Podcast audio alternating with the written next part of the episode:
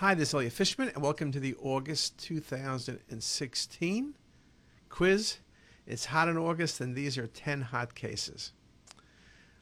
This is a great case. Um, you look at it very quickly and I ask what the best diagnosis is. The key finding on both the axials and the MIP imaging is a vascular lesion in the left breast. Without any further history, you have to assume it's going to be breast cancer, which in fact this is. We have seen metastasis to the breast. In fact, I have a great case of metastatic renal cell carcinoma that looks very similar.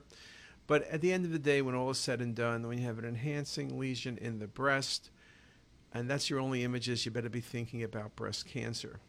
This case does make the point that when we look at CT, we need to look at the edges of the film. And I, I know we don't have film, but we still have edges. Great case.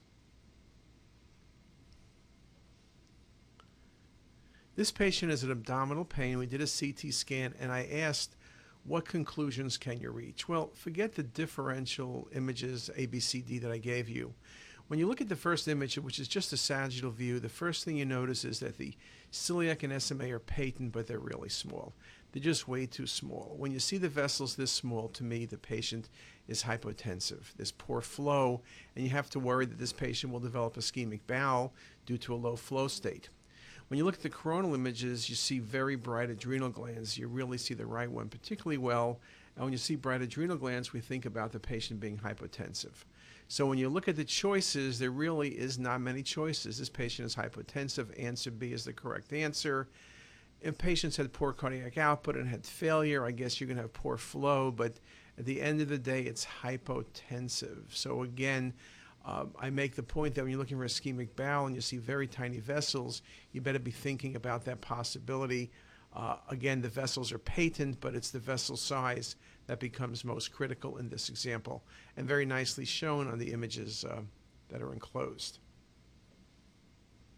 This is kind of a trick case, and this is to see if you've been paying attention to our Facebook page. I asked you what the rendering technique is. Well, D, abstract rendering, that's a very abstract type of rendering, which I don't know how to do. Uh, this is some work we're doing, and this is indeed a form of volume rendering. So if you put down A, I guess you would sort of be correct, or I give you half credit. But this is cinematic rendering, which is a form of volume rendering where you move the light source also inside. It kind of gives you spectacular images. We're going to see how good these images really are. This is a nice example of a dissection of the uh, descending thoracic aorta type B, but just beautiful visualizations nicely shown. So stay tuned. We'll see what cinematic rendering actually does go. This is a tough case, but I thought I would show it anyway. It's a patient, no history of trauma, and lots of pain in the wrist. And when you look at it, you can really see the flexion deformities. You can see that there's thickening along the tendons, very, very prominent. This is a patient with a connective tissue disease. There's no evidence of vasculitis here in the sense that you don't have uh, any vessels to look at. It's not normal. The tendons are way too thick and there's contraction. Uh, it's not a situation where there's trauma.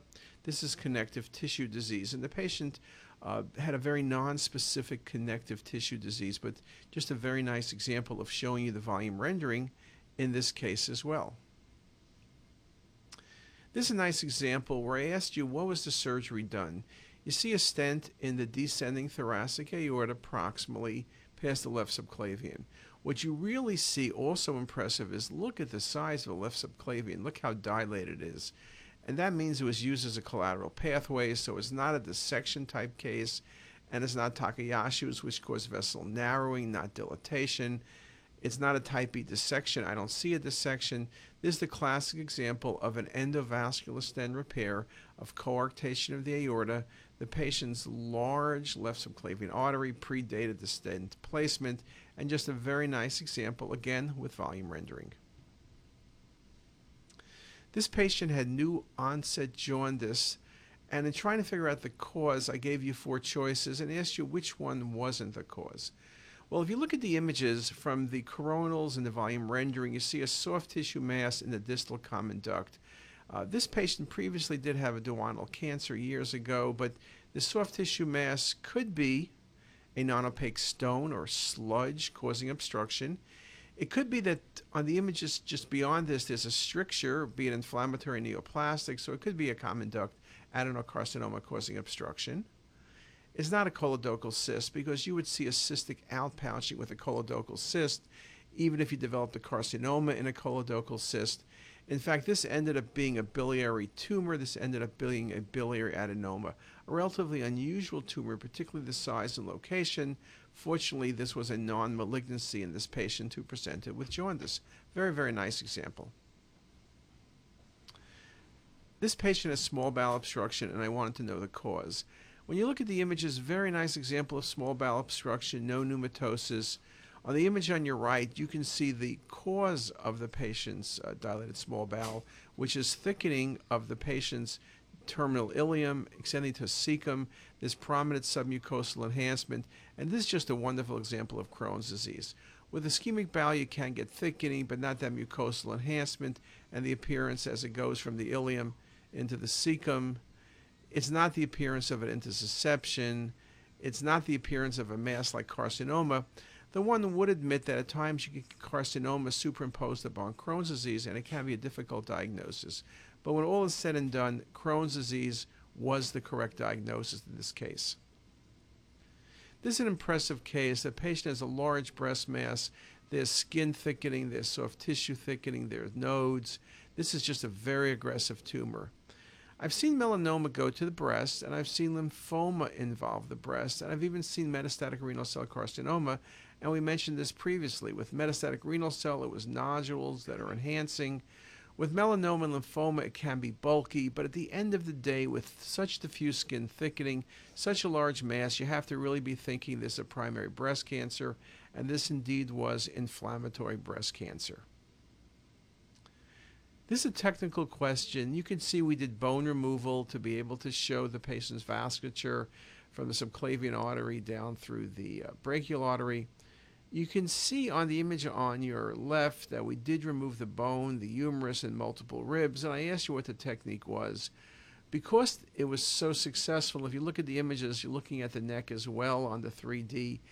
With this type of excellent bone removal without any artifact, there's a good chance this was dual energy bone removal, which is indeed was. Seed growing technique using some sort of Hounsfield value.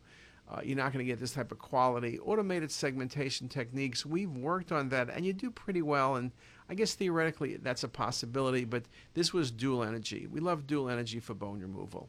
Really, really does a great job when you're doing vascular studies.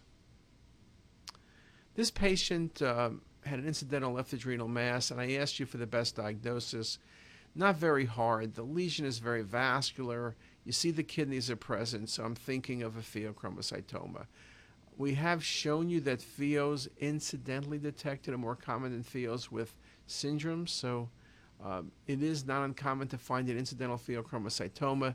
The key thing was in this case, there was an, the uh, first ex- exam was an incidental adrenal lesion, which could be anywhere from adenoma to metastasis. This patient had no known primary. The vascularity is over 200, too high for an adenoma. Myelolipomas can enhance a bit, but you see fat. Metastatic renal cell can give vascular metastasis, but the kidneys look great, at least on these images. So the best diagnosis was a pheochromocytoma. So that's the end of 10 questions. 10 terrific cases for a hot August day. Remember, hot August night was Neil Diamond. We're just giving you the hot August day. And with that, thanks a lot and see you next month.